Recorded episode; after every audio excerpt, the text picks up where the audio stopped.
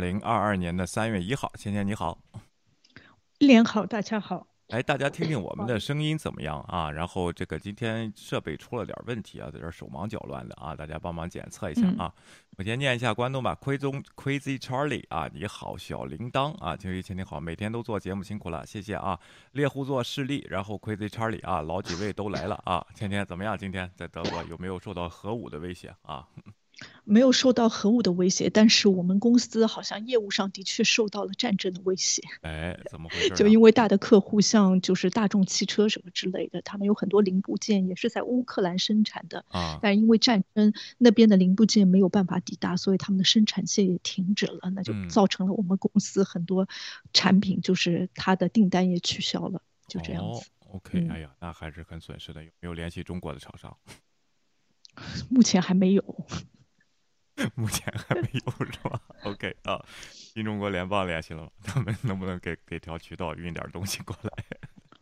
我觉得新中国联邦没有这个能力，他先把你运走再说吧。好的啊，谢谢大家反馈啊，声音 OK， 王悦很好，然后这个 Harrison L 二位好，你也好啊，好，那声音好我就放心了啊。然后这个声音啊，一直是困扰我们的这个问题啊，这个每个人的听力和设备都不太一样，这样大家听着 OK， 发音 OK， 咱就行了。咱先看看昨天战争的进展啊 ，OK， 基辅还在这个乌克兰手中啊 ，OK。The regional government headquarters in Kharkiv.Where a Russian missile strike caused a huge explosion. Dear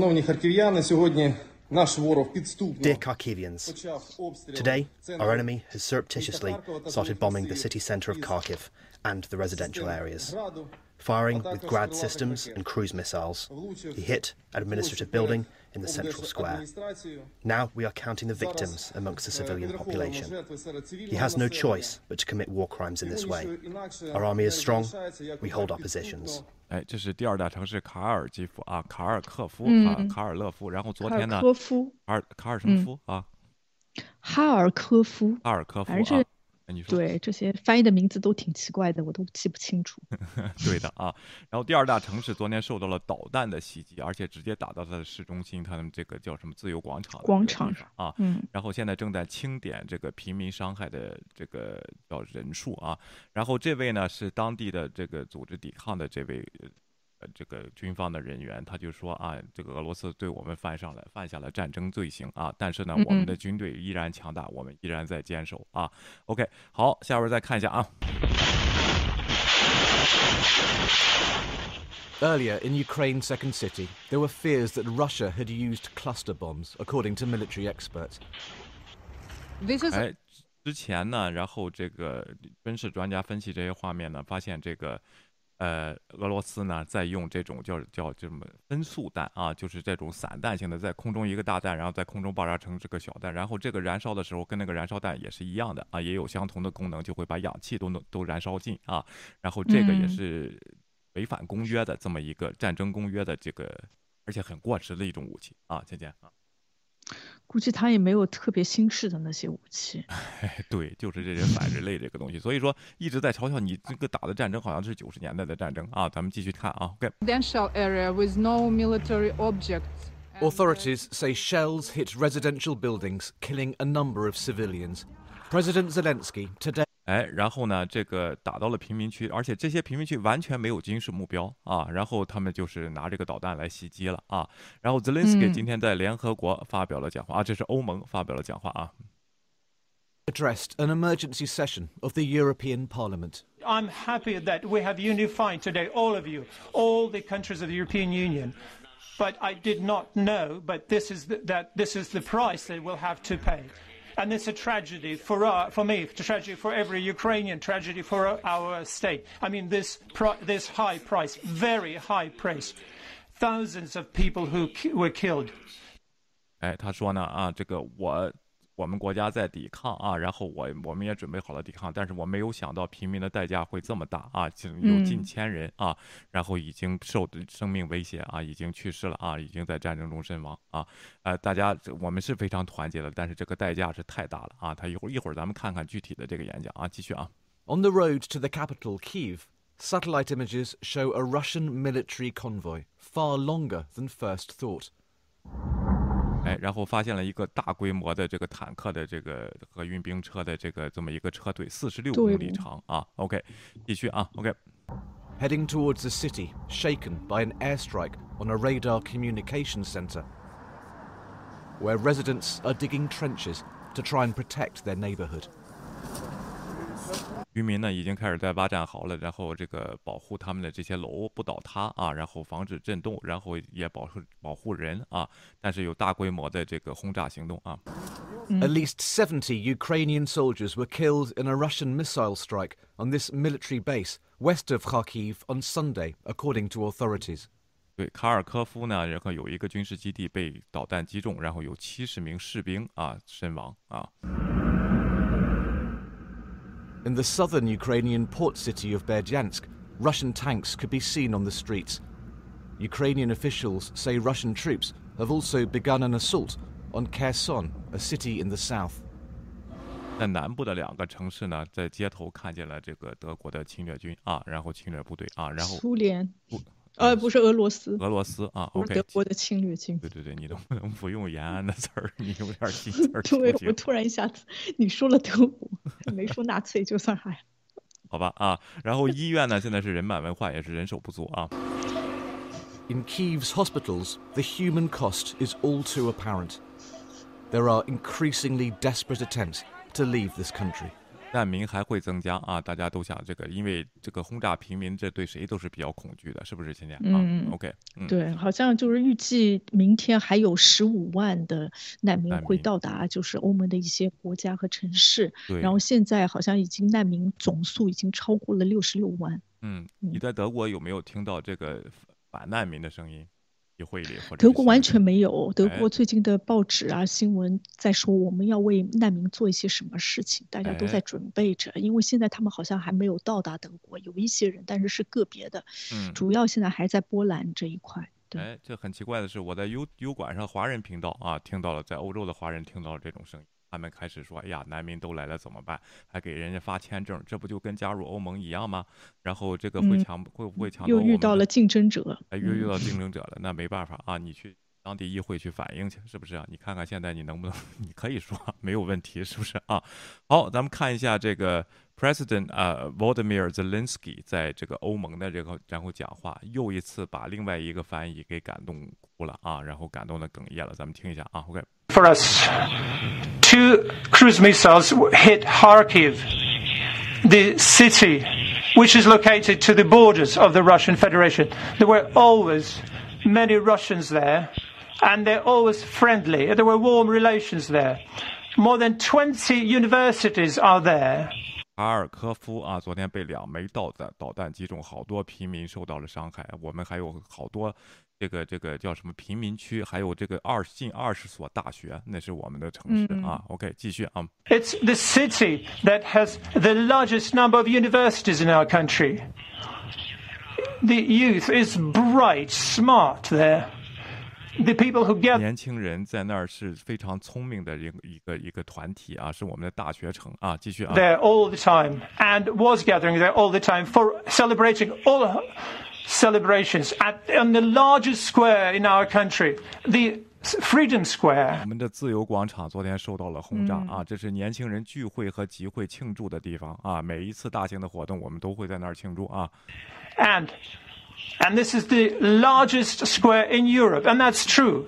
This is called the Freedom Square. Can you imagine? This morning, 2 cruise missiles hit this Freedom Square. Dozens of killed ones. This is the price. 两个导弹击中了我们的自由广场啊，然后有近10名的10几名啊，数以十计的吧，这种平民受到了伤害啊。Freedom. 这不是自由啊。We are fighting. 我们还在战斗。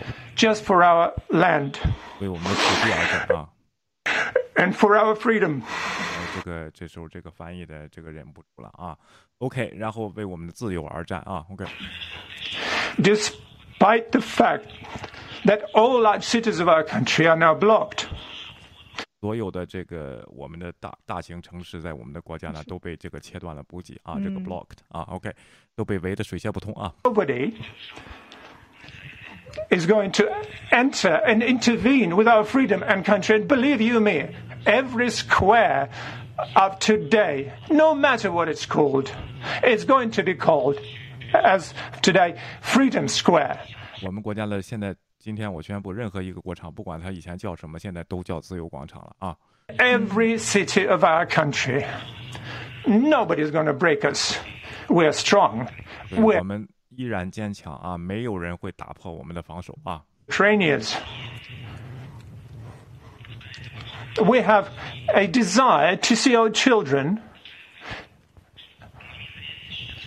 alive. I think it's a fair one. 我们为我们的子孙啊，在以后的延续而战斗啊，我觉得这是一个公平的理由啊。Yesterday, 16 children were killed. Again and again, President Putin is going to say that is some kind of operation and we are hitting a military infrastructure. Where are our children? What kind of military factories do they work at? What tanks are they going with? Or 昨天普京总统说呢啊，我们在平民中，然后还在继续藏置这个叫什么？军用设施啊，然后这是他们轰炸贫民区的理由。他们到底，我们的小朋友到底袭击了哪艘坦克啊？袭击了哪些军用措施？打了你的哪些士兵啊 ？OK， 继续啊。Launching cruise missiles, he killed 16 people just yesterday. Christian, there was something of a 哎，这是昨天他在今天的啊，今天在这个紧急的欧洲的联盟上呼吁，还是要加大这个叫什么支援的力度，包括食品啊。另外呢。航空上能不能支援？咱们看到有些芬兰这个国家，这个消息我一直不能验证啊，是不是给他送了飞机、什么米格什么的这些东西啊？这个你看到吗？这个消息啊？主要是送一些物资，对，我是看到了，好像从波兰起飞，还是把它这些东西送到波兰，然后再给他带过去，对，反正是这样一个情况，对。对，但是看出来总统啊，这个乌克兰的总统依然号召民众要强硬的抵抗啊。有些人就得想想，为什么人家就是不退缩啊？为什么人家就是不投降啊？然后这样的问题啊，虽然我们第一期节目就说，就你第一天投降都不丢人的话情况下，为什么人家就是不投？这到底是什么之争？是不是芊芊啊 ？OK， 嗯，对我觉得更多的是民众不想投降。我今天看到好多报纸新闻都在说，有些人逃到了波兰，然后又折返回去，说要保卫自己的国家，他们要创造历史，要书写历史，然后要为自己的国家做一些事情。这种好像爱国不是我们天天宣传爱国能做到的。对，所以就还对，就是自己有这样子保护自己的意识，然后有自己保卫自己的意识，他有可能真的是就是因为你是一个独裁国家，你入侵了我的国家，所以我要做出自当的防卫，这个啊无可厚非。我觉得对国内的声音说呢，你本身经济就不停 ，GDP 才3000美元平均啊，你还不如求着俄罗斯赏给你点饭吃啊。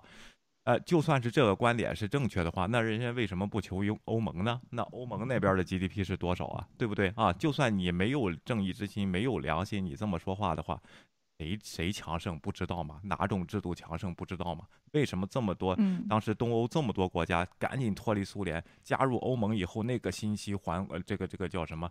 那个欢欣鼓舞那个劲儿，当时我在伦敦是见过的啊。当然有实际好处，学费立即下来9%啊，然后整个。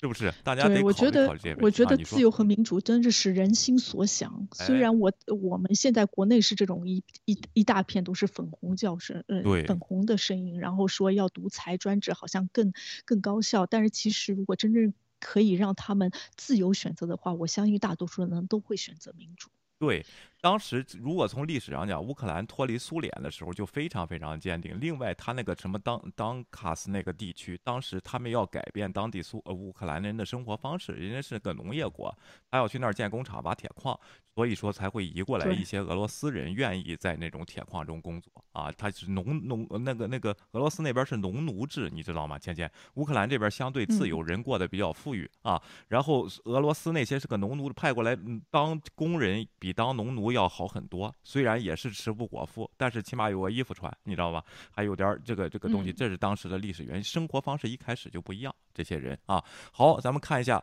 对比一下这个俄罗斯的这个就是普京的那个右手那小子是那个老头子啊，然后在联合国讲话的时候，群体在外交部长全国全世界的代表是怎么的反应啊 ？OK。Minister Lavrov was being broadcasted and giving his version, which is false, about what is happening in Ukraine.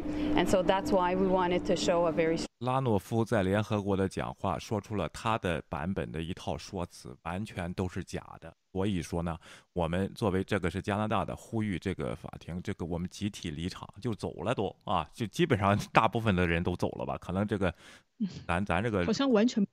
哎，除了那个对中国有可能和俄罗斯的还在，剩下的人都走了啊。OK， 然后我们共同展示非常坚定的立场。此外啊，加拿大今天将呼吁国际刑事法庭进行调查啊。OK。Stands together. Today also Canada will petition the International Criminal Court of Justice against Russia for crime against humanity and war crime. And it was also important for us to show that we're steadfast in terms of our support to Ukraine. 对，针对这个俄罗斯的反人类的罪行啊，然后这位呢是说外交的大门敞开了很久，俄罗斯选择了拒绝，俄罗斯已经做出了选择。那个俄罗斯的那个外长啊，还在说这一套呢。拉诺夫是吗？啊，对，拉诺夫还是在说这一套呢啊。你们逼我们，然后我们谈不让谈，然后我们才选择这条路啊，人家都是明白的。世界各国都是明白集体离场啊！继续啊。Door has been open to diplomacy for a long time, and Russia's chosen not to take in it. They have made their choice. They've launched this unprovoked and premeditated attack, and the world has to show solidarity. 世界必须团结来展示对你的不满啊！他们发动了这场无端和蓄意的攻击啊 ！And show that these choices have consequences. 没有人了里边啊！对，很空旷。没有反对的声音。对，俄罗斯的还在啊。支持乌克兰外边联合国。We will fight until the end, and we will win. We feel your support.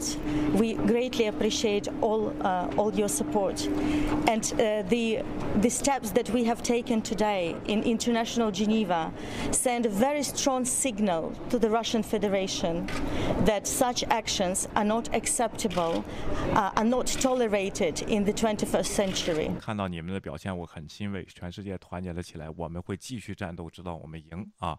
然后呢，这个今天对俄罗斯发出强有力的信号，你们的行为包括在日内瓦啊，然后他们的行为在21世纪令人不能接受，无法容忍。哎，这是来自美国之音的报道啊。然后有人就说了，在联合国喊口号有什么用啊？联合国就是个喊口号的地方，是不是芊芊啊 ？OK， 的确是个喊口号地方，而且这个口号还挺厉害的，因为全世界都会行注目礼。对，要看一下他在喊什么东西。对，怎么样也要表态一下。是的，为什么俄罗斯知道也是个喊口号的地方，在里边喊口号就没人理，就有人离场，就得想一想了啊！不是说这些外交行径是没有用的，干嘛建联合国啊？就是这么个设置啊。另外，咱们看一下他这个导弹袭击的这个画面啊，当时被拍到啊。这就是这个卡尔多夫的这个自由广场啊。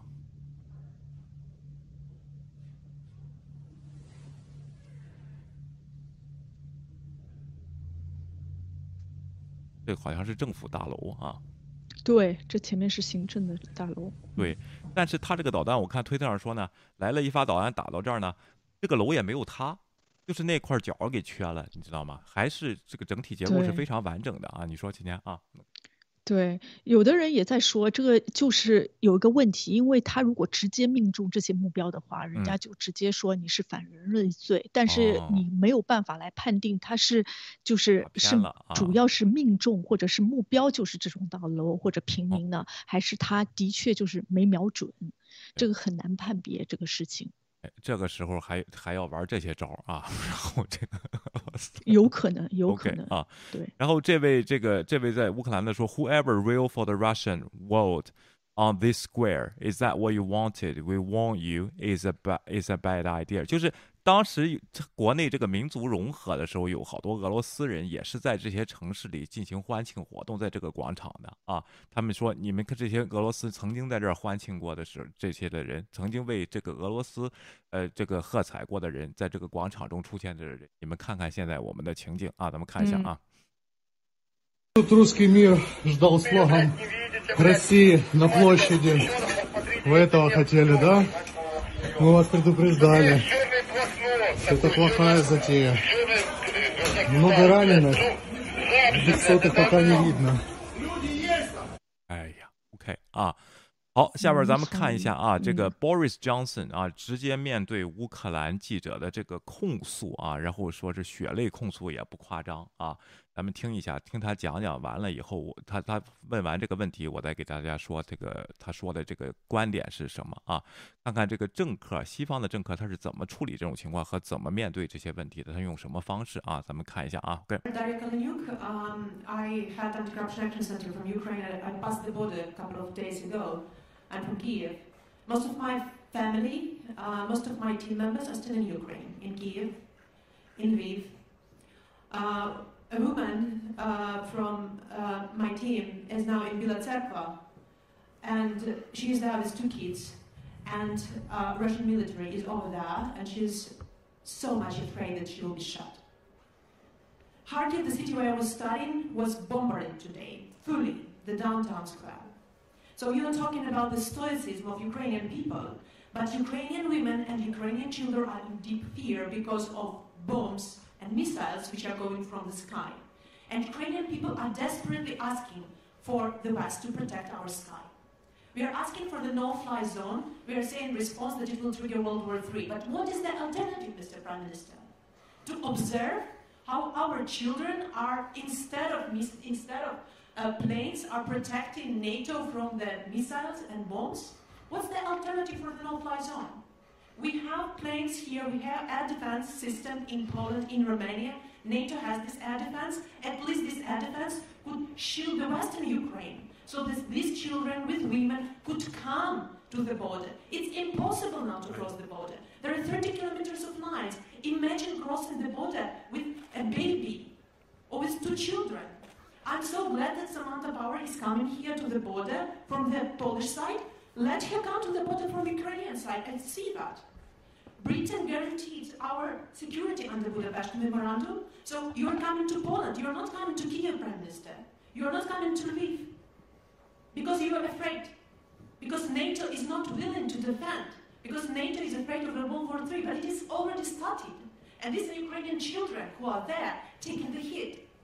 You're talking about more sanctions, Prime Minister, but Roman Abramovich is not sanctioned. He's in London. His children are not in the bombardments. His children are there in London. Putin's children are in Netherlands, in Germany, in mansions. Where are all these mansions seized? I don't see that. I see that my family members, that my team members are saying that we are crying. We don't know where to run.This is what is happening, Prime Minister. 这位女士呢非常激动，她是乌克兰人啊，乌克兰这记者，她曾经在基辅开战的时候啊，现在她到英国来提问，这个她的家人还仍然在这个卡尔多夫。昨天她听到这个2个导弹袭击了这个自由广场，有这个儿童被杀的时候，她过来这个问这个 Boris Johnson 啊，她说我们的协定在哪里？为什么协定只保护北约保护到波兰？为什么你们不能把这个？禁飞区给我们稍微往这儿建一点，这会帮助很多人，而尤其是妇女和儿童，他们非常害怕，能让他们顺利的这个跨越边境，波兰边境到达安全的地方啊。我们申请的这个禁飞区啊，你们为什么不这样做？你们是不是害怕了啊？另外，你们说加大制裁，你这个阿布啊，这个切尔西的这个老板，俄罗斯的这个阿布啊，然后你制裁他，他的孩子不在这个轰炸区，他的孩子在荷兰啊，他受不到这样的制裁啊，怎么办？你们是不是害怕了啊？他在控诉，然后情绪非常的激动，是不是啊？倩倩，对，的确情绪我可以理解，对。他就觉得好像这些人其实真正希望得到帮助的那些人是在乌克兰境内，他们急需要帮助，各种不同的帮助。但是在他的眼中看来，好像你的确无动于衷，而且你们有这个军事实力。嗯，对。对的啊，不是没有军事实力，是不能这样做啊。然后这个事情，你看 Boris 这刚才这个 DT 说，这女记者要在中国已经被赶走了，可能不是赶走会处理的话，您先冷静冷静啊，这边晚点查。连说都没机会说。对，先休息休息啊。但 Boris 一直在听完啊，听完了以后看怎么说的啊。这又来了一位阿正神啊，这位叫倩倩的女主，先把名弄清楚啊。可以，昨天不是还热情讴歌普京大帝来吗？听错了吧？哪边？具体跟我说一下啊。OK， 咱们的留言这里啊，不是说都是欧洲国家不怕事儿大，帮助受侵略乌克兰打群架吗？今天话这个人有点是太清楚这个头脑啊，你把话说清楚了，我再回应你啊。然后好玩啊！好，咱们看看 Boris 呢啊，他是怎么回复的啊？然后这个事情啊，咱们看一下啊。Thank you very much for your questions, and thank you for getting here today. I'm glad that to get here. And look, I just want to say that I'm acutely conscious that there is not enough that we can do. 我知道我们这个做的还不够啊，这一点我是知道的啊。As the UK government, to help in the way that you want. 作为这个英国政府，我们做的不够，可能在你设想中的帮助呢，还没有达到你的希望啊。然后继续啊，我非常诚恳对你说啊。When you talk about the no-fly zone, as I said to Volodymyr Zelensky, I think a couple of times, unfortunately, the implication of that is that the UK and will be engaged in shooting down Russian planes, will be engaged in direct combat with Russia. That's not something.We can do. 作为这个禁飞区的，我也给你的总统泽连斯基说过，打过电话几次了啊。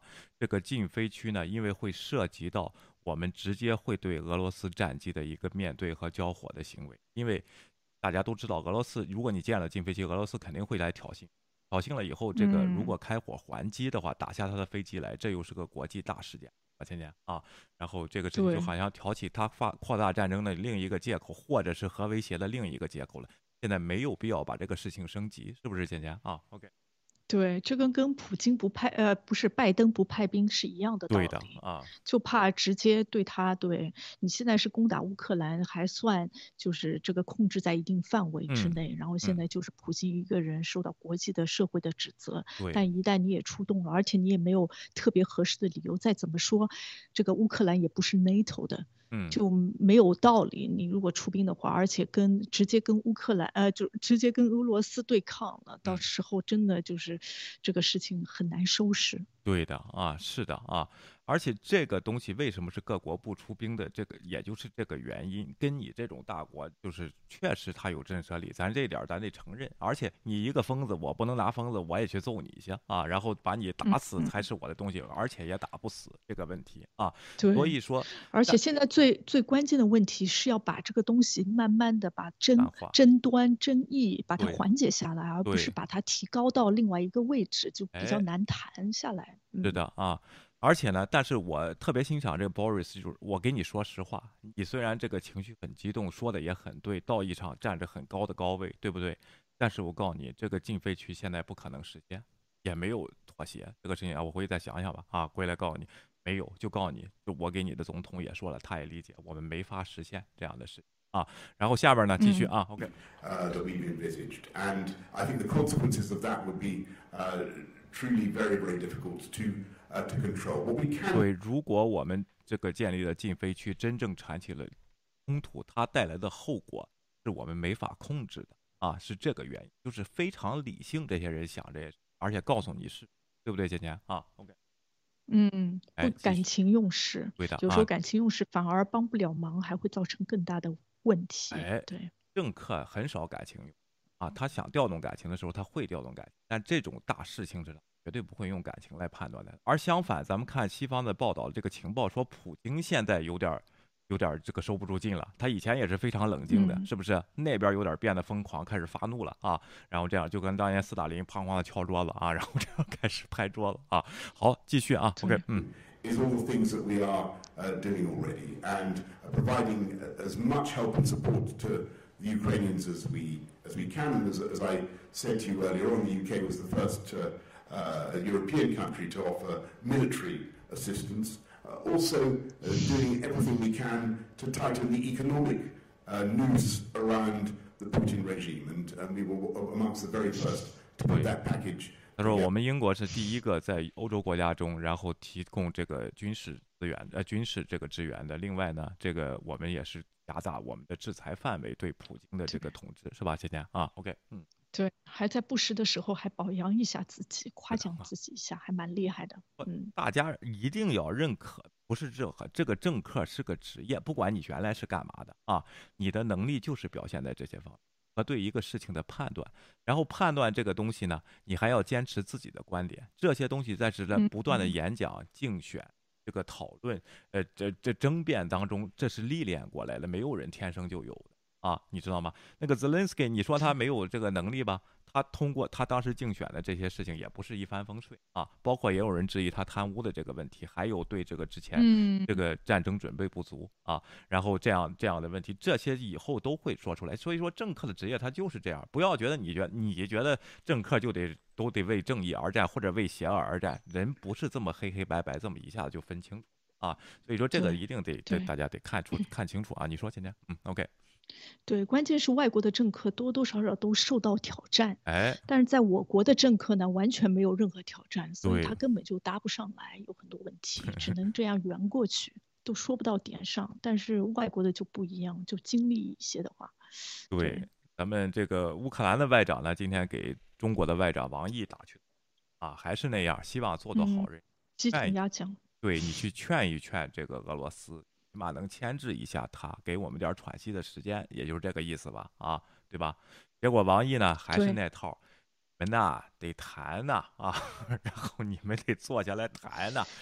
我觉得这话跟谁说呀？是不是你这个劝架的，对不对？倩倩，你说啊？ Okay、对你这个事情要主要关键是人家愿意谈，但是普京已经把门关了，不愿意谈才采取这样子的行动。对，所以你这个关键要去找普京，应该跟他说，哎。你应该这么说，哎，现在你什么问题是普京不愿意跟你谈嘛？那我给你弄一个平台，我给他打电话，让你们坐下来谈，这样子才表现大国风范。你不能告诉他，哎，你去谈。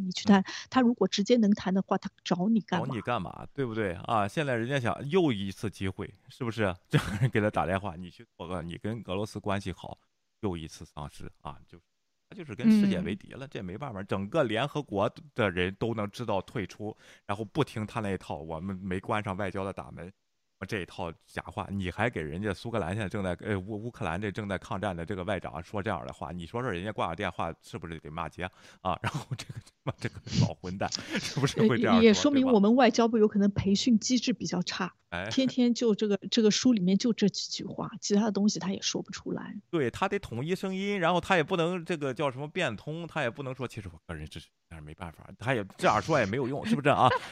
然后这个给我个面子啊！中央电视台对啊，然后提出了要求，说你们啊最好督促啊，乌方承担国际责任，确保中国公民在乌的这个安全。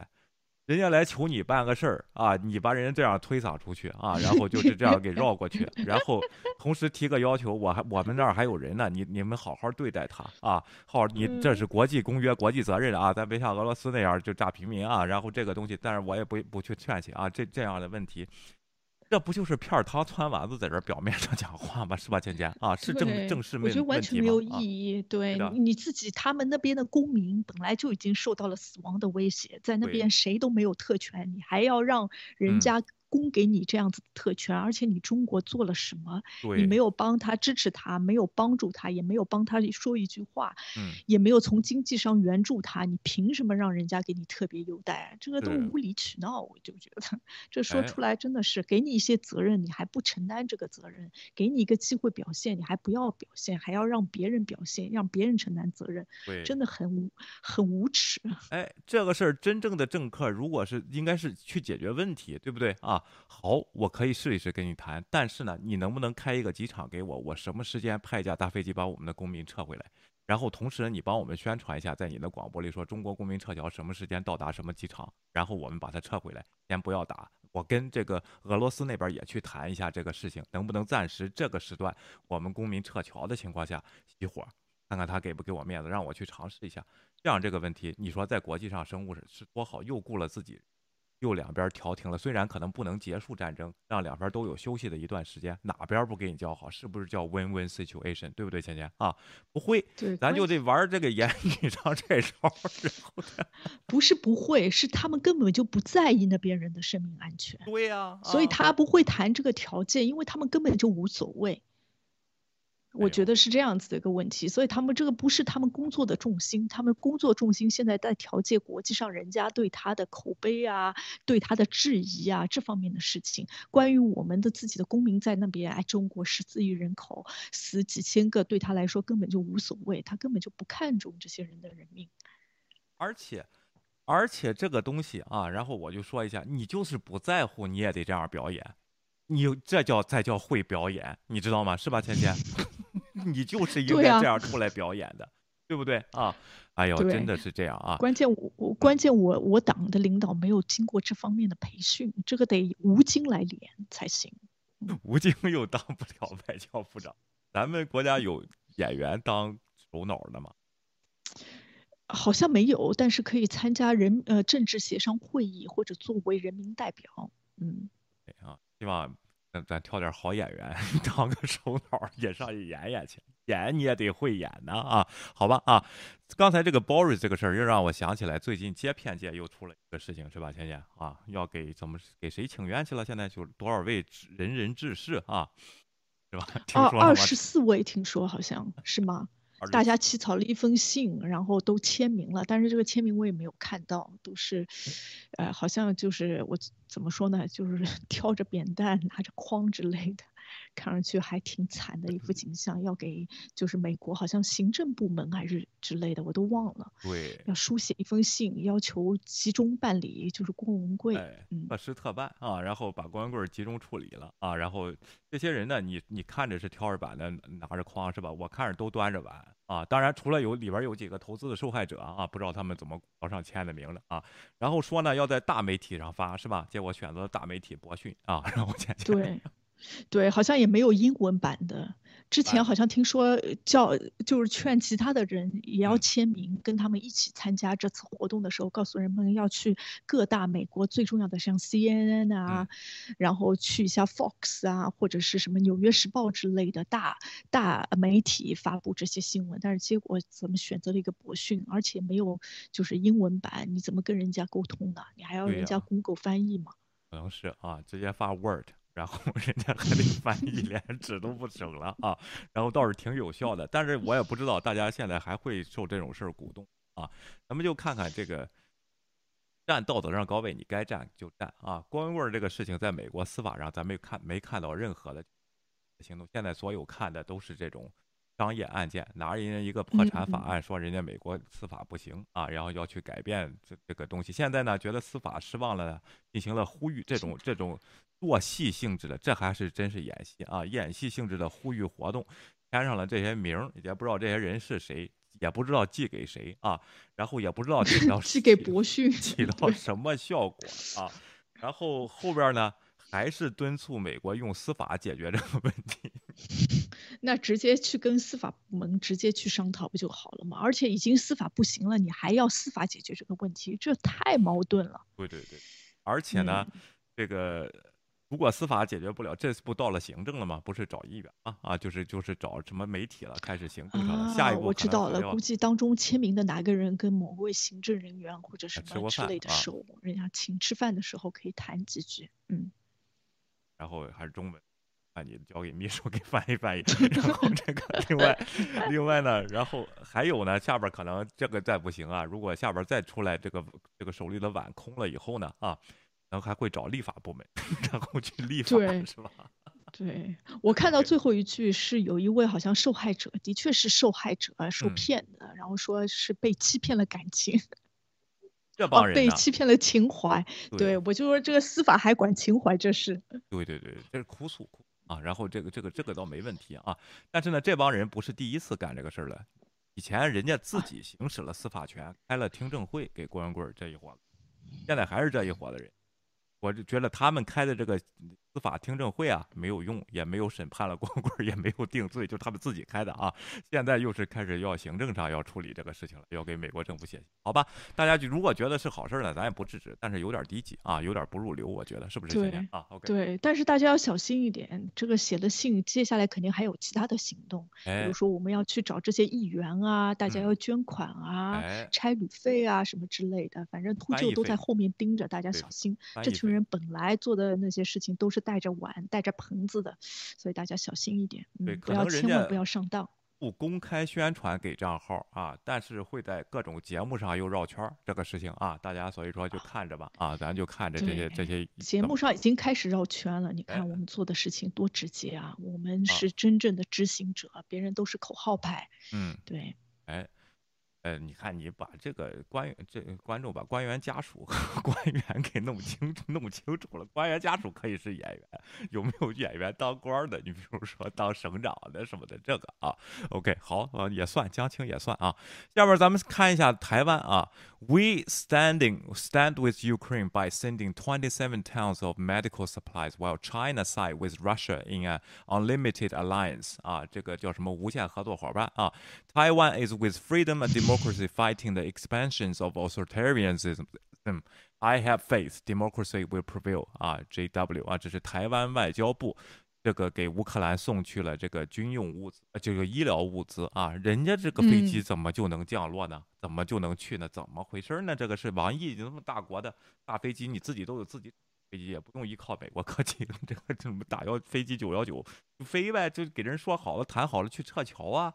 怎么这样呢？怎么这一比太什么了？虽然台湾这个外交部也是在这儿喊口号说民主自由，但是人家实际是拿这个东西真做了这个事儿才能喊这个口号呢，是不是？芊芊啊 ，OK， 嗯，对我觉得好像看上去好像还没到吧，大概已经准备好这个物资要送过去，但是他总会有办法送过去的，其实也不难，你送到波兰什么之类，再从波兰就通过什么汽车啊什么之类的送都是可以的。你真的要送的话，什么都能做到，但是中国现在也不敢送，如果一送的话，突然。这个俄罗斯普京说你到底要干嘛？他现在就处于这种位置，所以什么东西也不敢动。我觉得台湾做的还挺好的，这次对的啊。然后那边缺点吃的了，台湾听着再给送点吃的啊。然后这个我觉得挺好，就是你演戏虽然都是表演，也有表演的好的，表演的坏的，这个是应该能看出来吧？是不是啊？然后这样的东西，而且哎呀，真的是咱们这个同胞在那儿真可怜啊。然后好，下边咱们看一下金融市场的一个新闻啊，就是 BP 跟这个 Shell 壳牌啊。然后昨天在这个俄罗斯不是那几个燃油公司他们有股份嘛，现在纷纷撤出了，是吧，芊芊啊 ？OK。对，都纷纷撤出了，不跟他们做生意，不跟他们合作了。对，其实这个事情呢，大家得想一想，这个金融专家呢啊，我一会儿说，这也是美国的左右之争。其实这个现在的观点就在这个地方，这个能源产业上啊。然后这位金融专家呢，就分析了什么呢？其实这是他们的商业的行为，但是呢，大家如果说长期来想呢，他们抛出自己的股票，现在这个低的价位抛出自己的股票，实际受益者是俄国人。啊，为什么呢？因为现在是低价的时候，你把它抛出了，收价的那肯定是俄国人，就是俄罗斯的人去后面的股东去收嘛，啊，收完了以后，总有一天，因为它是实际资产来的，它的能源 sector 是成立的，就不是像那种吹的那种东西、泡沫的那种东西，这是一个实业来的啊，它总有一天会涨上去。如果全世界继续购买它的能源的话，所以说这对俄国呢实际上是有作用，长期来说，但是对战争现在的制裁是让他们花费了一大笔。买现在的股票，你抛出来就有人买嘛，啊，才能撤走嘛，就是这个问题啊。这就是美国的左右之争。现在左右之争在争什么东西呢？啊，拜登代表的左派呢，这边就是说我从根儿上解决这个问题。怎么解决这个问题呢？大家可以看出来，我们对化石能源的这个依赖，我们要尽快加大这个自己的科技水平，采用清洁能源，这样从根儿上对化石依赖就没有这么强，就不会因为全世界再有这种对这个叫什么一种地区哪个地方产油或者产天然气而产生这种抢夺能源的战争。这个已经打了很多年了，这是他们的这套思路，是吧，芊芊啊？对，我觉得他们这套思路也对，哎，就是对，就是我觉得现在就是德国或者欧盟更倾向于这套思路，因为大家都准备开发新能源，然后清洁型的能源，慢慢摆脱这些就传统的，特别是烧煤什么之类的，这都不在于考虑空间。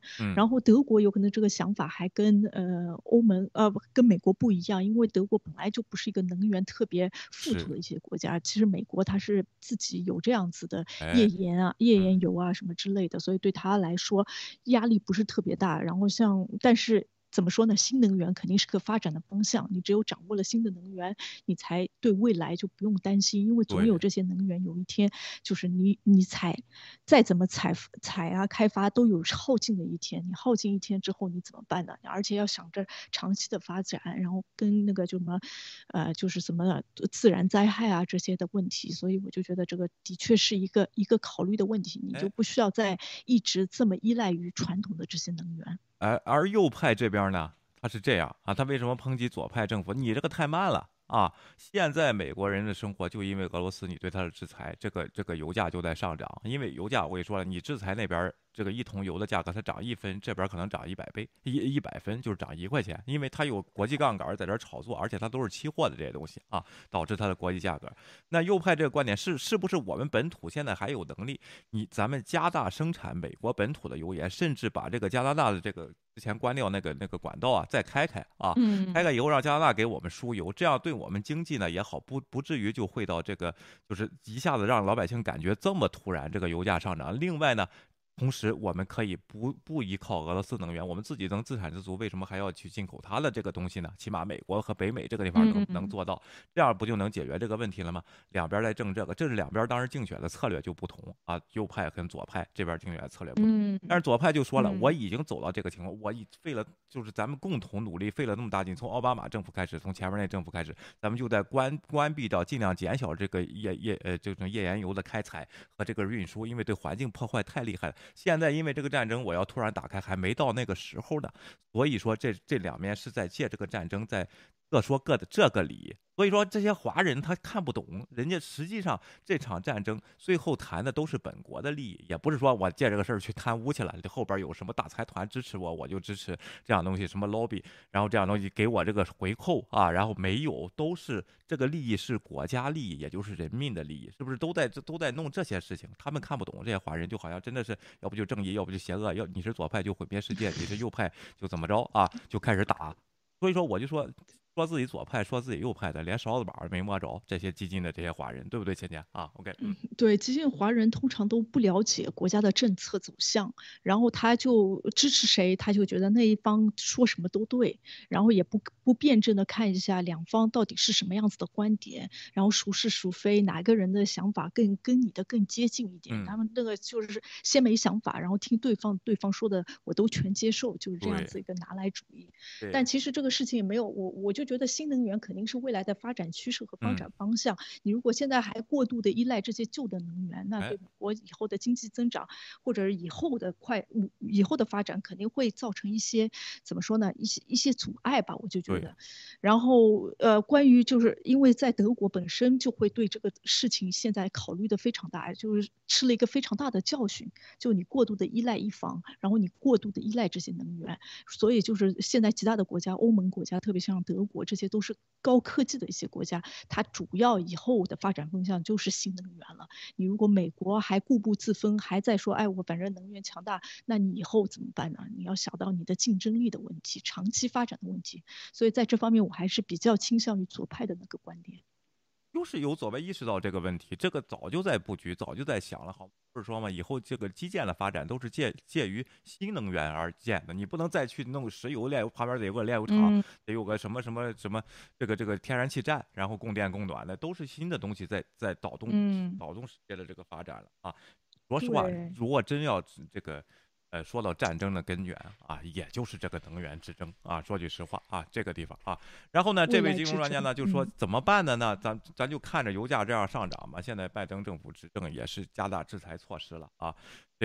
这位就说呢，可能美联储会参与，会提升息啊，然后这个就会降低下一点作用啊，但是尽量还是要战争赶快结束。啊，这个不要有战争，让这个世界尽量平息下来啊，他是这么说的。但是就是各个升息就是降低通货膨胀嘛。对啊 ，OK。然后就是各个地方啊都在，就是各个领域它有不同的看法对这个战争啊，大家一定得放开眼界，不是说我这个商人界他必须得有立场，他不一定啊。然后这个他是看商机的这些东西，他的立场呢，他不是他做的这个行为会对这个大公司、这能源公司会对世界有作用的，那这时候政府会介入怎么干？但是他不会强迫他，你也不能卖。俄罗斯现在就在弄这个事情了，外资不准套现，不准逃离这个叫什么俄罗斯市场啊。这就是独裁和这个叫什么民主国家的区别，大家明白吗？啊 ，OK。对。我就觉得怎么说呢？俄罗斯好像现在是遇到了非常大的困难，我不太清楚这个人说你现在买俄罗斯的股票，到时候还会往上涨，但这个趋势我不知道你要等多久，哎，很长时间。就除非真的对，除非如果这次通过打仗，然后直接把普京赶下台，然后俄罗斯突然一下子民主了，或建立新的政府，有可能这些怎么说呢？公司还能重新再回过头来，重新回到这个市场。但是如果这个事情解决不了，能听见我说话吗？听不见吗？啊，我刚刚听见。OK， 现在听见了。你说啊，不是这个问题，就是说，因为只要是世界继续采购俄罗斯的能源，它这个石油公司啊，它不倒闭的情况下，它这些股票早晚会涨上来，就不管它是什么国家，你知道吗？就是继续采购。对，我了解啊，我了解，但是我在想，对它的制裁会进行多久呢？你如果制裁个10年、20年，像比如说对伊朗的制裁，他一直坚持着，那你这个就没有办法再在国际市场上进行交易啊。没有制裁能源是，没有制裁能源 sector 啊，知道吗？是这个意思。然后当然货币没有人去买卢布了，这个是有问题的。但是只要继续买它的天然气，它早晚一天会涨上来。当然你可能不用美元交易了，就是这个问题啊。制裁在这边，但所以说会不会打到能源这方面呢？咱们得看啊。我觉得可能会升级到那方面啊。OK， 这个时候呢，左派也不会是就是一盘死水，就是实在就坚持为了这个，他也不会变通，他会出一个叫临时的什么法案，然后通过了以后有一些限制的扩大性升啊，这个咱们会看一下啊。OK， 下边这个北溪2号的所有者考虑破产了，这个是经济方面的这个问题，你觉得破产的对吗？倩倩，或者是哪个国家申请破产？我觉得这个。它其实是一个俄罗斯的公司，但是它的中心，它的 headquarter， 它的在瑞士，但不是一个瑞士公司，其实是俄罗斯的一个公司。然后它现在这个目标，因为这个事情这个情况，因为它本来就是 Nord Stream 是一个北溪2号是一个非常庞大的项目，它的投资非常的多，然后把这个东西建好，对，然后它本来想着今年7月份的时候就开通了，所以它有可能收到一些融资，也没有人这么大的。催债，因为它一旦开通了，它就有收益了。但现在的问题就是，这个德国无限期的把它这个申请执照这个事情拖延下来，所以等于在过。我看啊，到今年年底估计这个东西也开不了，所以对他来说，他现在肯定是外债很多，然后大家又觉得，哎，这个事情成不了，就看低他，抛售他的股票啊，再加上比如说对他就追债啊什么之类的这些人，所以他必须现在得破产，然后他破产就跟郭文贵一样，就他，我觉得他不像拖时间，但是我觉得他有可能也会做这种资产重组什么之类的啊，这个证明了人家司法不行吗？这个案件啊，问。我觉得这个不证明司法不行，反而是通过一些公司，它其实本来是一个健康的公司，因为它本来就有原油，对吧？它有这样子的产品，所以给它一个喘息的机会，这个跟司法不行完全没有关系。那郭文贵同理，郭文贵申请破产，为什么就证明美国司法不行呢？太明白。我们没觉得他司法不行，我们只是觉得他比较善用一些法律的事情。关键是有的其他的平台觉得这个司法不行，而且其他平台上个星期叫嚣，今天郭文贵应该被抓了，有消息，但是今天好像也没听到任何的消息。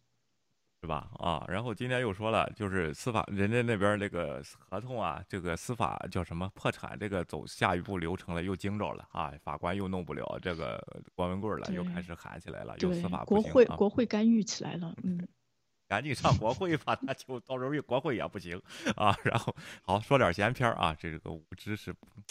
办不了，人家就承认无知，就是爱这么说，你们就这么爱听啊，那没办法啊。好，看看这个俄罗斯现这个国家内的情况啊，莫斯科啊 ，OK。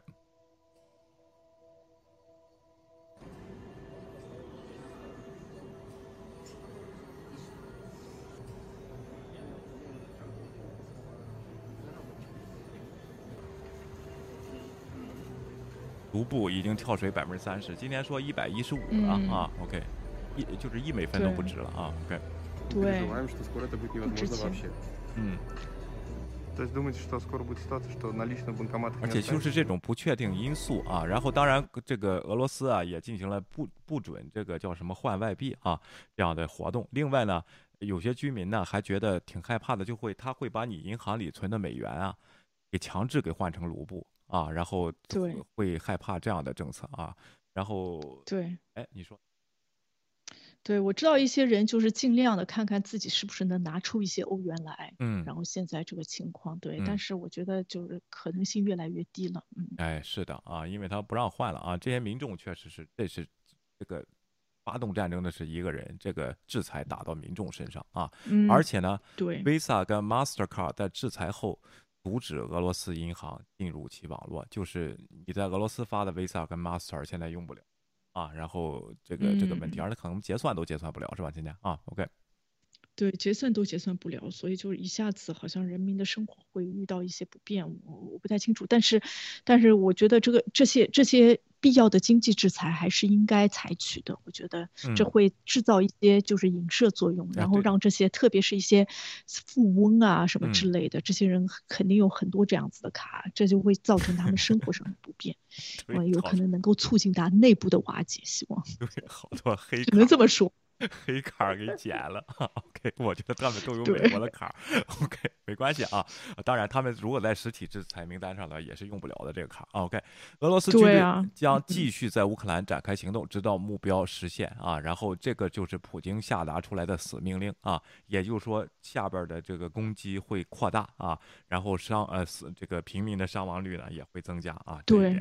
这个独裁者就疯了，你知道吗？啊，你说今天，对我看到这一条，我其实真的是，哎呀，怎么说呢，比较无语。就看到远期目标，我们希望这个战争最好那个很快能够停止，但是看着它真的不会停止，而且它好像一定要达到它的目标，而且它的目标就跟昨天说，跟马克龙说的一样，一个是要那个。乌克兰去纳粹化，还有一个要它去军备，然后变成中立的国家。就这3条，但是这个3条本来就是这个去纳粹化，本来就是他制造的，本来就不实现。但是你让人家去军备，要人家变成中立的国家，这个就违背乌克兰本身的意愿，这个事情就非常的难。而且看来就是普京也不会让步，所以现在这个问题就会非常我们就等待着，我就觉得很可怜。有可能接下来这几天就乌克兰的损失还有死亡伤亡人数会增加，对，而且呢，他在包围城市的时候已经开始了断水断电啊这样的活动啊，就好，这不是2战时期，是不是？倩倩，你怎么这样呢？怎么这样打仗呢？真的是不是咱们看美国打仗看习惯了，直接就地轰炸，精确式导弹直接炸死那些人，战略目标以后完善，这个国家整个崩溃，平民最少的伤害，是不是？这俄罗斯不是他的打仗策略不是这样，他现在开始围城、断水、断电了啊，断粮食啊，开始弄这些事儿了，你说。对，而且都是隔壁的一些地方，其实你说射程什么之类都应该能达到，但是大家都没有看到，我不太清楚是怎么样的原因，有可能是机械维护的原因，或者是它供给的原因没有办法跟上，有可能是经济上面的原因，这个国家本来就不是很富强，这些东西都没有怎么样照顾好，所以它大多盼的都是坦克啊，盼的都是这些步兵啊，然后就是大老远的开过来，所以这个东西我不太清楚，因为根据战争法的话，你尽量的不应该打这些什么平民的居住地点，你应该避免这些问题。但是他好像也没有办法通过他的什么所谓的之前设计的闪电战直接把这个东西攻克下来，所以的确好像现在他就要就是也在那边，就是我要让你们活不下去这种感觉。关键是这样，就要希望他们交枪投降。你说对，你开始封水封城了，你自己的攻击得能攻上，你知道吗？要不你的士兵也跟人一样在那儿受罪，而且人家还偷袭你。我就跟你说，就是这种，这成了怎么现在看着像咱们古代打架，就是那种围洛阳城一围围一年，然后开始真的是哎，怎么这么落后呢？这个东西就是因为不行啊。然后同时呢，乌克兰这边呢啊，如果国际援助给他加大的话，你围去吧，咱看谁天天消耗的多，是不是？那边又加上经济政策，就这时候咱们中国这些大战略家应该在这方面给出点主意，咱们喜欢这个就闭门不出，怎么骂也不出来，然后就古代就喜欢玩这些招啊。OK， 俄罗斯士兵呢，如果被俘虏了以后呢，如果你同意这个投降的话啊，每人会获得4万欧元，这是乌克兰这边提出的条件啊。到目前为止呢，至少有200名的士兵被俘，就是招降了，就相当于你赶紧投降，我还给你4万欧元啊。有的国家我不知道这个信息，说还给这个士兵发签证，你直接可以来就不回去了啊，你这个可以来啊，就是在尽大能力在这方面这个招降他啊。然后呢，但是呢，他们有缴获的这个俄罗斯的这个军粮啊，就是部队上生产的粮食啊，压缩饼干啊什么的啊，然后打开来一看呢，这个日期啊已经过期7年了啊。Okay，你看，这是15年的。15年10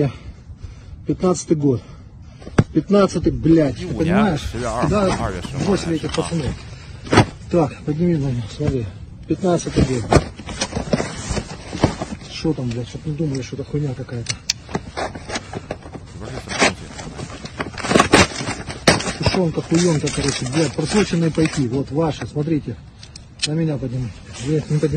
斗视频。Российские солдаты, блядь, обращаюсь к вам, и, наверное, вашим матерям. Какими надо быть дебилами вашим генералам, чтобы, блядь, снабжать свою армию просроченными пайками. Сейчас февраль 22 года. Вы в Украине. Вы погибаете в Украине непонятно за что. И вас еще, блядь, снабжают вот этими, сука, просроченными пайками. 士兵看的是15年的，他心里是什么反应？你想想啊，这是俄军士兵啊。OK， 对，饿的时候才不管呢，是什么时候？饿的时候蚂蚁都得进来吃。不是，关键是你告诉人家去打仗的啊，然后发了过期7年的食品，你这不是心寒了吗？都。然后他们好像赔偿只赔偿1万卢布，我阵亡的话，按现在这个算就是1万卢就$100。现在按这个对啊，这就是独裁政府，他为什么能派那么多人？为什么能打仗？因为他对他来说没有太大的损失，因为人命在他眼里根本不算任何的东西，所以他才会挑起这样子的战争。这些对他来说人命都不是成本，而这些人长期进行这种洗脑的东西，所以大家也觉得哎，这是为国家牺牲还是挺光荣的。对，然后普京都说哎，如果我们发动核战争的话，我们是去天堂的，我们为了国家，我们是英勇阵亡，还觉得自己特别对啊，对啊，他还觉得自己是英雄，哎，怎么办呢？我这会儿说一下，这个时候说一下这个事情啊。昨天在俄罗斯，这个 MSNBC 驻俄罗斯的这个记者呢，有幸被邀请参加了一次这个美国这边高层的，不是也不算高层吧，就是一个情报会议啊，然后在欧盟这边举行的，他去聆听啊，就是他见到了那里边说的什么呢？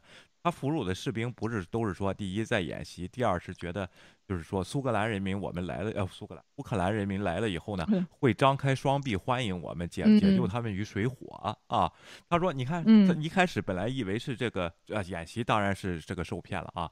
然后这个理由就是说，他描述的这个假象呢，在这个在这个俄罗斯士兵身上说的就是，我们去了苏克兰那边就是。去了就有给我们带路的啊，然后就是这个叫什么张开双臂来欢迎我们这个事儿呢。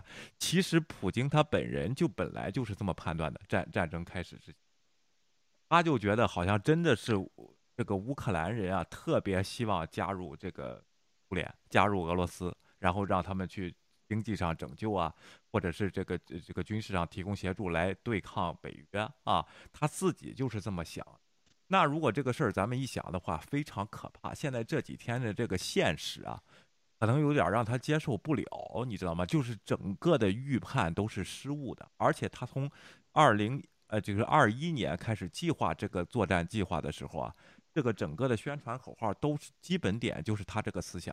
就是乌克兰人民是和我们是一致的啊，然后是这个他自己就这么认为了啊，然后现在我就想，如果他真的接受不了这个现实，就会出现他这种发怒的这个情况，而且听不下不同的声音了，他不想承认他判断错误这个事情，他就永远不回头，所以说他才能下发狠手，我一定要打下来，证明我是对的。这独裁者都是这样，是不是？这就很危险，是吧，倩倩啊 ？OK。对，但是我其实没觉得普京是一个这样子的人，我觉得因为大家对他的就是怎么说呢，看他的表现啊，看他平时的反应，觉得他其实是一个智力还是比较高的一些人，然后有很多时间他都在运算、运筹帷幄，但是我就觉得就是士兵这个事情啊，是一种长期洗脑的事情。我觉得你如果抓中国的士兵现在去问一下，他们有很多东西也是这样子的一个状态，然后他更何况在国内本来就制造这些假新闻，现在包括普京还有他的外交部长，然后在联合国或者在其他地方说话的时候也全是说的这一套话，就不断的自我洗脑和被洗脑当中，对，就是这样子一个状态。但是我不太清楚他是不是觉得，我觉得这个他有可能，我举个例子啊，这个东西。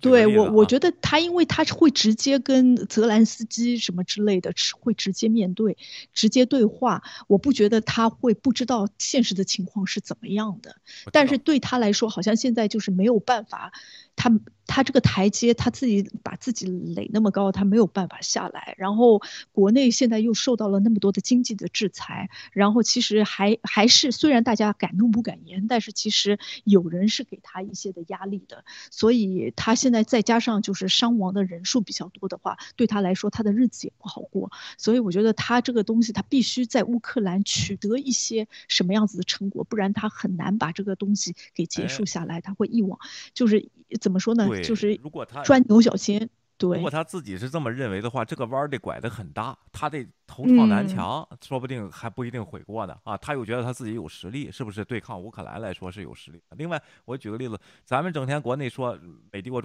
主义的，关键这个习近平是不是这么想？这是一个值得思考的问题，是不是、啊？对，自己是不是也是这么想的、啊？就是这个问题、啊。习近平肯定这么想，对，台湾人民需要他的帮助。所以说他整个的外交策略什么都是基于他这个思想，美国是帝国主义来制定的，你说这怎么办呢？这到时候可是大笑话了啊！下面咱们再看一个小视频啊，他们在袭击啊他们的这个电台发射塔和信号发射塔这些民用措施啊。OK， 咱们看一下啊。嗯。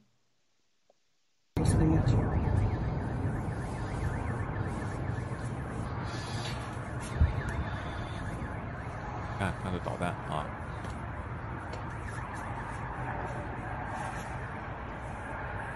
没打到。И дальше еще сейчас будут. Она стоит и будет падать, не дай бог, прямо на наш дом.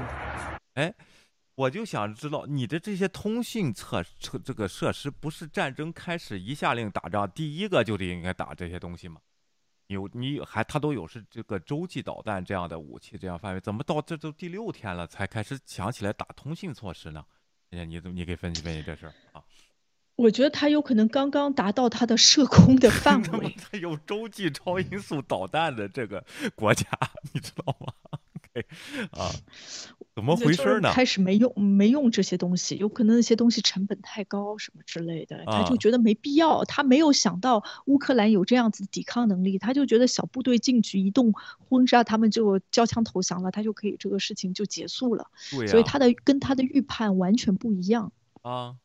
而且这就是不一样，就好像进去以后，好像苏格兰人民没有欢迎我们，还都带着枪上来了。一开始我们就没想大规模进攻的，然后现在就不行了，就逼着往上上了。你觉得这个是能打赢吗？这样战争当然有可能，这个实力还是很强啊。但是我觉得防守那边并不是这么难了，这个事情对吧？就没想到这些事情，那早就不是应该做好这些图，上来第一个就把你整个国家先瘫痪嘛？这些东西，这通讯设施这不是第一调，电视他们国家自己。都宣传电视上的东西，你不知道乌克兰人也看电视吗？这电视塔现在才开始打，这不太对呀、啊，这个事儿。对他开始的时候就用网络袭击，用黑客那种方式嘛，但是黑客那种方式没行啊，结果自己引来了很多黑客，所以他现在采取这样子，他还是考虑了一些成本的，我觉得。哎、然后还有这个事情，就是一个我觉得现在攻打国家的话，他到后来攻打完这个国家，这个国家还得归他管，他应该尽量的就是怎么说呢，少处理。或者少打坏一些重要的设施，不然的话以后还得重建。我就觉得，所以他应该闪电战想的这些东西没必要的就不要，对他实在造不成任何的威胁。但是他现在有可能国内需要做一些，就是打一些嘴炮啊，或者打一些这种宣传战。所以说，哎，我们现在要打这个东西，目的是要怎么说，就阻挡他们对我们的网络袭击啊什么之类的。所以他才会打这些重要的地点，我觉得啊。我啊，这也有可能，通信设施属于民用，不能攻击，打击眼才会攻击。军队有自己，啊，也有这种啊。但是呢，这个Elon Musk的星链这时候就去了，已经送到了啊，第一车已经送到了啊。然后，啊，对，我觉得就是他现在就是有点急眼了，他这个就自绝后路，你把这再打成一片废墟，他下边你还要安装一个政府在这儿统治。这个苏格兰人，这个乌克兰人，他根本就不服你这一套啊！你哪个政府你能坐住啊？在这里，除非天安弄个坦克上街去。然后这帮人现在人都可以上街去堵这个坦克。然后在这个，就是说他们以前东欧这些国家的这个战争当中啊，经常有上街去堵桥啊，站在桥上你来炸吧啊，然后就是这样的行为，这次又出现了啊，然后也是特别每次出现都特别让人感。啊，拿身体来逼退坎坷，那些小兵在车里，他也不敢开枪，你知道吧？也害怕，没见过这个阵势，是今天啊 ，OK， 嗯。对，那些因为当兵的也是他，因为想觉得他们是来欢迎他们的嘛，突然他们拿了枪对他们对抗了，他们也不知道应该怎么来处理，我就觉得，对呀、啊，其实两边的这些人呢、啊，就是都挺无辜的，我真的是，的就是正是普京自己发动的一场战争，然后带着两个国家无辜的人民跟他一起受罪。啊，你看欧盟这边啊，今天欧盟这个议会啊，这个女的、啊、就被人给质疑了。昨天咱们就说吧，你现在说乌克兰加入，号召她加入欧盟，是特办的，这个情况是不符合规矩。再说你也做不到。另外，对现在的战争呢，没有任何的好处。今天你看，又有人就出来批判她了，和我们说的一样啊。乌克兰加入欧盟的辩论，人性可以理解，政治上不太明智，是不是，芊芊啊？确实是这样。对 ，OK， 嗯。对，而且加入欧盟还是有一定的标准，看你是不是达标，不表示你现在被进攻了，你所有的东西就给你一个特殊通道。这个对加入或者是其他的正在等待加入欧盟的，或者已加入欧盟的、曾经经过条条筛选的那些国家就觉得不公平了。所以我就觉得，哎，就应该，而且它本来这个步骤就是比较麻烦的，投入手续你不能一下子就给人家弯道超车，我就觉得这个太不公平了。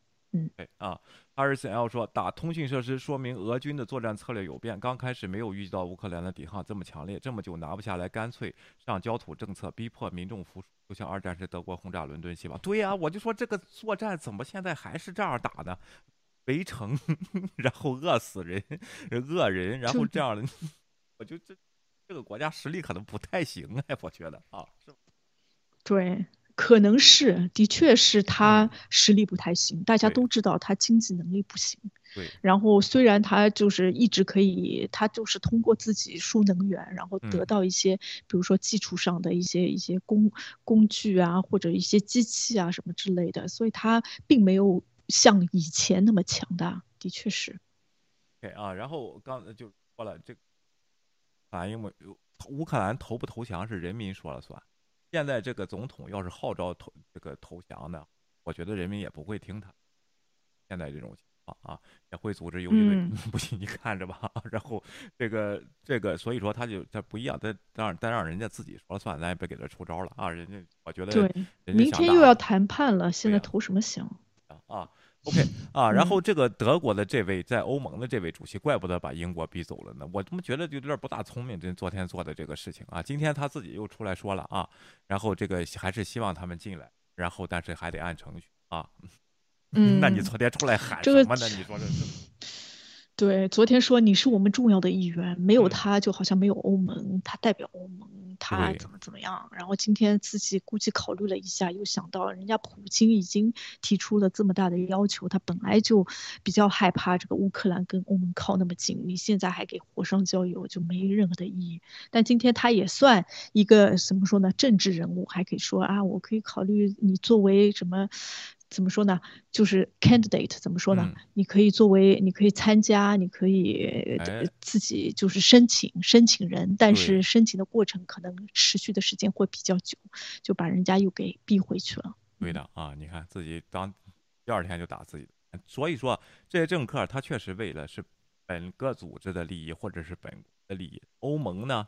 看能不能为到整个欧盟的利益，这个你等着一个盘子太大的事儿，这个人类就很难做到为了整个一个团这个利益。所以说，这位女的干脆咱就为我自己出来喊一喊，增强我的这个领导形象。但第二天就被打，但是这个制度就不允许，只要有人提不同的意见，人家说的对，你就被打脸，对不对，芊芊啊？就是这个问题，对，完全正确。哎，认个错道个歉也不丢人，这不是这样吗？咱华人。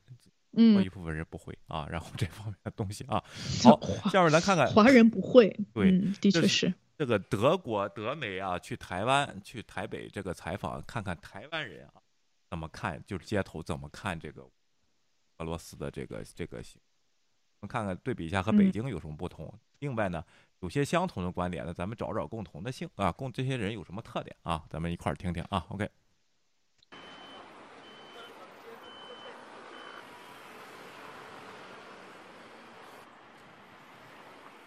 对俄军进入乌克兰的看法啊，当然有点惊讶，对啊，对啊，就是因为开战一定会有平民会有死伤了嘛。我只是觉得战争很可怕这样子，因为我觉得这2年台湾因为疫情，经济虽然就是经济还是可以运作，但是其实很多人因为这样子就已经工作可能生活都有问题，是蛮惊讶的，就是。在现在这个时候还会发生这样的事情啊？这种形式上就是挑衅之后呢，那造成这个氛围，那真的打起来的时候，结果各国会不敢介入，所以我觉得他是有达到他的目的。哎，一个不是政治人物哦，一个电影明星这样忽然有一天做了总统，就不知道天高地厚了，不知道。你要怎么处理这个国家的政务？那再说难听点了，现在我们这边不是也一样吗？会因此担心中国侵台吗？啊？是还好啦，我是觉得说我们台湾的氛围的话，就友好的情况来讲，应该是还好啦，感觉好像不会那么发生几率不高啦，可能性可能就会比以前还要再大很多，就还真的会发生这种事情这样子。对，你会觉得害怕是一定会的啊。打是我认为绝对不会打的啊。第一个就是我们跟乌克兰真的不一样，因为苏联跟乌克兰是接着的，我们台湾隔着台湾海峡，共产党打不起这个战争，但是他别的动作一定有。那现在你看，他飞机会越来越飞越多嘛，对不对？他。我们中国不是大兵法家吗？不战而屈人之兵吗？是还没有这么紧张，但是也是一个威胁。会害怕？还好，若战事爆发，国际会援助台湾吗？那你说美国，这真的很难说。先看乌克兰这次被侵略，其他国家有没有正式伸出援手？那如果没有？那我觉得，真的要想一想台湾的状况这样子，对啊。因为像这次乌克兰，然后国际间目前好像也只有看到一些发生，然后也没有实际上军事行动的支援，所以台湾我想关注度可能还会比乌克兰或是俄罗斯还要低一些。我觉得大概可能像这次乌克兰一样啊，可能就是其他经济方面上的制裁这样子呀。如果他们本身他们的自己，比如中国和俄国，如果是他们自己都可以自给自足的话，比较不会，可能就比较不会怕其他人制裁他这样子。哎，芊芊啊，找到规律了吗？啊。先咱们对比一下昨天那北京那个，是不是有不同的声音？是不是啊？你说，对，有不同的声音。然后我就觉得怎么说呢？有不同的声音，但是没有中国的这么一致。哎，对，就是有不同的观点。对，哎，而且呢，这个一般能理解这个普京的作为的，你看他们头上的白头发都比较多，或者是没头发，是不是啊？ Okay. 对，我发现就是年纪比较大的，通常都好像比较喜欢强权，有可能经历这一代。哎，对，然后呢，也比较喜欢大军阀呀，什么这个下大棋啊，什么这样的说法，是不是？而且说话比较就是觉得，我觉得肯定不会什么之类的，就100%，我保证，就这种话语。关键是觉得看透了红尘。对，对看透了都，然后这是北京街，就是台湾街头呢，起码是老就上点岁数，他这样说，咱们有情可原。但是北京的年轻人也是这么说的，是不是？那就有点奇怪，就跟教育有关，和自己接受到的新闻，自己接受到的一些传媒宣传有关，我觉得。对，但是呢，我也看到了这个台湾的这个居民，当然采访的范围很小啊。就是说，都在看乌克兰这次情况跟台湾跟大陆的如果打起战来，都在不自觉的在做比较，是不是？包括国际社会的一些做法，对不对啊？我觉得这个倒是应该是值得考虑的一些问题，对吧，芊芊啊 ？OK。对，这个太有相似性了，而且两国政府现在采取的那些行动、行为，然后包括宣传，其实都一样，一模一样，可以这么说。所以有很多情况之下，而且你中国一直最近就是专机绕台什么之类的，会给人家有这种感觉，你是不是真的遇到了这个事情，你会不会真的采取行动，就是怎么说呢，防不胜防这种状态。咱们不是有肥肥大肠来电话说中国争取了战略空间了吗？啊，不是美国赶紧出来说这个战略空间不给了又啊，然后美国称中国立场尴尬，华盛顿放话会兼顾欧亚，不会因为我们在焦点在俄罗斯，现在我就不理你了。昨天就派。团已经去了，代表团是不是啊 ？OK， 你说，我觉得台湾非常重要，现在，就战略上或者是经济上什么之类的，就台湾自己手里面抓着芯片，这就是科技上面的就是强有力的一个稳固的一个事情。所以大家你看最近这个 pandemic，弄了那个就什么疫情这个事情，然后造成了全世界那个芯片短缺，然后造成了就是什么。半导体这样子的短缺，就整个影响整个汽车的供应链，还有其他的一些电器产品的一些供应，所以大家都知道这个东西稳定的台湾是非常重要的。所以为了世界经济的稳定的发展，我觉得美国不会让台湾乱下去，有这种可能性被中国攻打。对的啊，而且呢是这个问题，就是我现在感觉了，现在在这个乌克兰，他终于意识到他得自强。是不是芊芊？他要拿起武器来抵抗。之前他那些腐败那些问题，包括跟川普的那通俄门啊，包括拜登就是儿子，他在里边确实在这个，为什么呢？你那边有贪污的渠道，有走非法的这个渠道，你知道吗？啊，靠这些东西是不行的。这届总统上来可能就要解决这个问题，所以说他才会申请加入这个北约的这样的东西。他首先得自己做到吧，那边不会让步的，你知道吗？你这个漏洞这么大，我让你进来，那整个欧盟、整个北约进行贪污洗黑钱的地方，那怎么办呢？是不是啊？所以说他这次真的是打这个战争，也是为了这个，他要做到这些。那台湾也是，也本来就本身很强大的一个小国家在这里啊，所以说什么叫国家强不强大的，并不是你在什么地理位置，你那个地理位置有多么不或缺，什么这样的东西没，这个地球上把哪一块挖走了，照样转，是不是？这个国家照样走，飞机照样飞，有什么地理位置？咱们老喜欢说，哎呀，徐州地理位置比较重要，是什么五马合兵的地方啊？这是古代，现在还靠五马合兵吗？还靠这个交通铁路吗？都不是飞机了吗？这些东西啊，所以说不要，这才叫地缘政治，不要地域政治。我觉得人台湾就是自强，我芯片我就现在没有哪个国家能拿下我来打我的时候，全世界我觉得都应该会来帮的，是不是，芊芊啊？OK。对，我就觉得有这个芯片好像的确是有，当然不只是芯片，还有其他的一些原因啊，它本来就是一个独立的国家啊什么之类的，我就觉得这个东西都没什么好多争执的，如果一旦中国攻打台湾的话，它有可能受到的谴责经济制裁比现在更深。对啊，中国人喜欢的强人是砸烂公检法、踢开政府闹革命的强人，视国内法、国际法为废纸的强人，比如川普、普京、习近平、卡扎菲、卡拉姆，他们都是中国人民的大救星。啊，还有一帮子人呢，把自己当弱者，期待这些强人呢给他们伸冤啊，给他们解决光棍儿啊，然后这样问题，在美国你就上吧啊，我就往上写啊，你写的对，你写。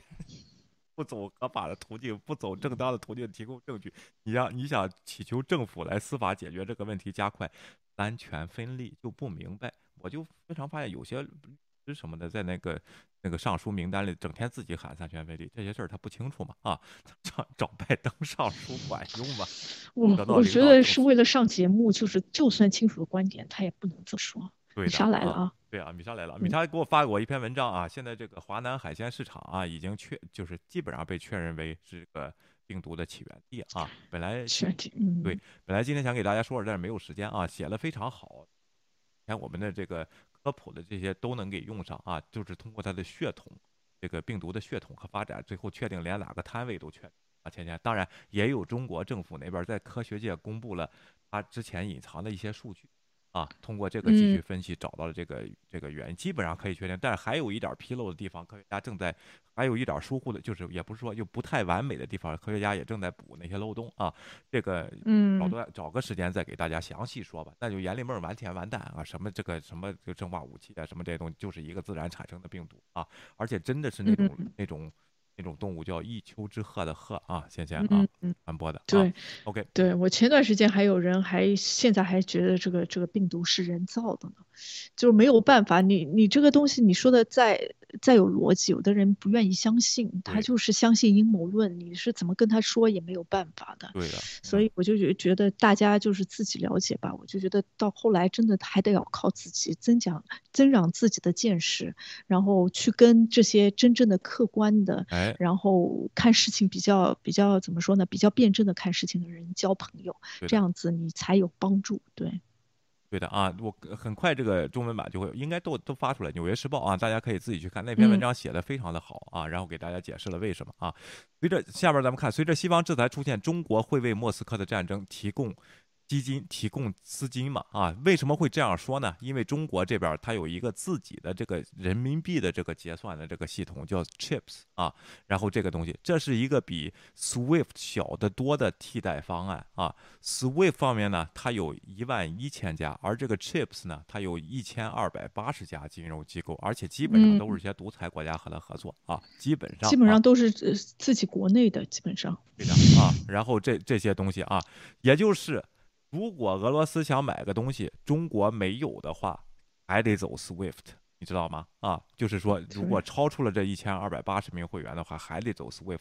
这个国际制裁，你敢给俄罗斯走 SWIFT 的话，那这个制裁就制裁到你身上，就是这个问题，就是华为当年的问题。我的这个芯片你不能卖给伊朗，虽然你加上放在你的服务器里，那也是我的芯片，是吧？就开始就要制裁你的华为，就是给了人家一个由头，当然人家治是治，不是治。这是人的决定，但是由头是在这个地方，对吧，芊芊啊？你说，对，我觉得中国已经从那个孟晚舟的事情上学会了这道东西，对，所以这也是为什么中国迟不很明确的表态，因为他没有这个能力，就说我完全支持俄罗斯，他有可能现在呢，的确是在奥运期间什么之类的，包括之前签订的什么友好的合作伙伴这样子的关系，所以他必须现在处于这样子的位置，稍微要支持一下普京，所以他在国内也没有在媒体上然后大放厥词，说的这通口号，他也没有办法一下子180度的大转弯，但是接下来他就要自己衡量自己的所得和所失，就很多人在说中国是不是最终的赢家，他就想要保持这个赢家，他就所以要看一下，如果他再继续跟普京合作的话，他还能不能成为赢家？所以我就觉得这个是个大大的问号。家底儿6300亿在美国这儿冻着呢，不能动俄罗斯的家底儿啊！而且呢，有人也说出来，这里的问题是俄罗斯人和中国人都不认为对方的货币有。你知道吗？啊，导致呢这次奥运会这次签了这个合同，这个天然气这个合同，实际上是由欧元结账的。所以人家也没看中卢布是吗？也没看中人民币。对，所以这才是个问题。我觉得中国对卢布的态度完全正确。这两个国家的货币都是以美元为锚，都是以欧元为锚的。一旦你做不成交易，你一旦没有生意的话，你的钱就不值钱了。嗯，就是这样子一个问题。对，你国内的黄金储备又不够，哪有美元这么量这么大？所以就是对，所以你说的我完全支持俄罗斯，但是你有这个能力吗？一直支持他，你不跟其他国家做生意了。你一旦跟欧盟，一直支持俄罗斯的话，那其他的这些欧盟的国家就说好了，那我也给你实行经济制裁，那你中国就失去了最重要的贸易伙伴，就是欧盟和美国。那对你来说，就是这个就是捡了芝麻丢了西瓜的事情，我觉得不值得。你是世界工厂，如果这个乌克兰顶下来的话，我完全可以把它建成世界工厂，他的人也不比你差。你知道吗？他的 GDP 比你还低，人均的话，说实话，成本比你还低啊！这个问题你想想吧，这些问题哪个国家？韩国都能当世界工厂，台湾都能当过世界工厂，不需要这么大的国土当世界工厂。大家明白吗？这个道理啊！现在这个生产啊，而且下边工业 4.0， 然后来了这套东西，你的优势在什么地？是啊，当然你说你还是得交朋友啊，你是做生意的嘛，你供应世界，世界得是你的朋友，不能说你供应世界，你威胁人家。人家就找出路，就不买你的，而且你的货币还是通过人家为锚，一个是美元，一个是欧元，这两边你哪谁敢你得罪谁呀、啊？哪边一SWIFT一来，对，所以这个走钢丝还得小心翼翼的走钢丝，就怕一下子不小心就滑倒了。对，然后我觉得再怎么样，你也不会为了一个贸易伙伴丢失那么多贸易伙伴。那个欧盟最起码都是20个国家，好几几个国家，再加上美国，这多大的经济体量？你怎么可能为了一个俄罗斯？而且你从他对你最得意的就是这个能源，除了能源之外，你其他的东西你从他那边也拿不到任何高科技的产品，你还得要靠台湾，还得要靠美国，还得要靠欧盟才能拿到最好的机器设备，然后高科技的产品。所以对中国来说，这个没有其他的选择。对的啊，而且这次俄罗斯取钱事件制裁以后呢，啊，交易量最大的第一是卢布，第二是美国，第二是欧元啊，第三是欧元，很少有人取人民币。你说这事是人民是不是自己都不傻？是不是姐姐？对，人家在等待着美元，有可能美国和欧洲有可能继续制裁中国。如果你中国再不好好表态，不好好站队的话，对的啊。所以说，俄罗斯央行的人民币拥有如此大的份额，这一事实并没有多大用处。人不要，你知道吗？人民不要，人民不选择人民币，你说怎么办呢？啊 ，OK， 对，哎，最后咱们再看一个壮举啊。然后上个星期五战争爆发之前，我们跟大家说这个奇异新闻的时候呢，有一火了啊 ，teenager 是吧？勒索 Elon Musk 赚钱，天天跟踪着他的私人飞机啊，想赚钱。我觉得你不能这么说，不是他要勒索 Elon Musk， 他是跟踪他，然后自己开了一个推特的账号，跟踪 Elon Musk 的私人飞机。对，私人飞机写了个程序啊，现在这程序用上了啊，也继续跟踪伊朗马斯克啊，还跟踪俄罗斯寡头们啊，你不是受制裁了吗？我跟着你的飞机在这飞哪啊？他这个推特我看看叫什么啊？叫RUO， 就 Russian 啊，这个Lagars Jets 啊，俄罗斯寡头的飞机啊，在跟踪这些这个阿布什么诺维奇啊什么这些人，大家可以这个自己在推特上跟踪他啊，挺好玩的啊。有这个阿布的飞机刚刚降落到莫斯科机场，他的私人飞机你看在这儿跟着的啊！你说姐姐，对，我觉得很有可能 Elon Musk 会改变主意，跟他一起合作。对，把这个网站做大一下，对不对啊？然后 Elon Musk 想给人家5000块钱，把人家打发掉，人家不行，说起码要5万啊！这次你看人家博大了吧？又是对，说以后说不准成立一个500万的公司。也不上学了，是不是 ？OK， 对，哎，对，就是哎，好了啊，这就是今天我们的这个新闻。然后战争呢还在残忍的这个继续当中啊，乌克兰希望平民们呢该撤有安全途径，会有红十字什么这样的人现在只能是这样啊，倩倩啊，对，然后帮助他们。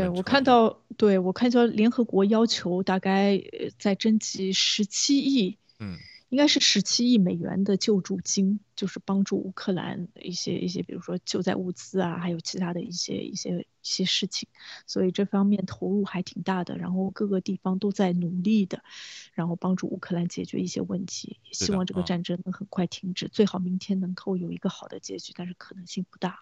对的啊，我也希望这个中国政府呢把口松松啊，但你这个官方不能派人的话，你这个叫什么民间，你可以组织派一些这个救援队去，起码把自己的民间先给救出来啊，然后这样子，这民间是可以的啊。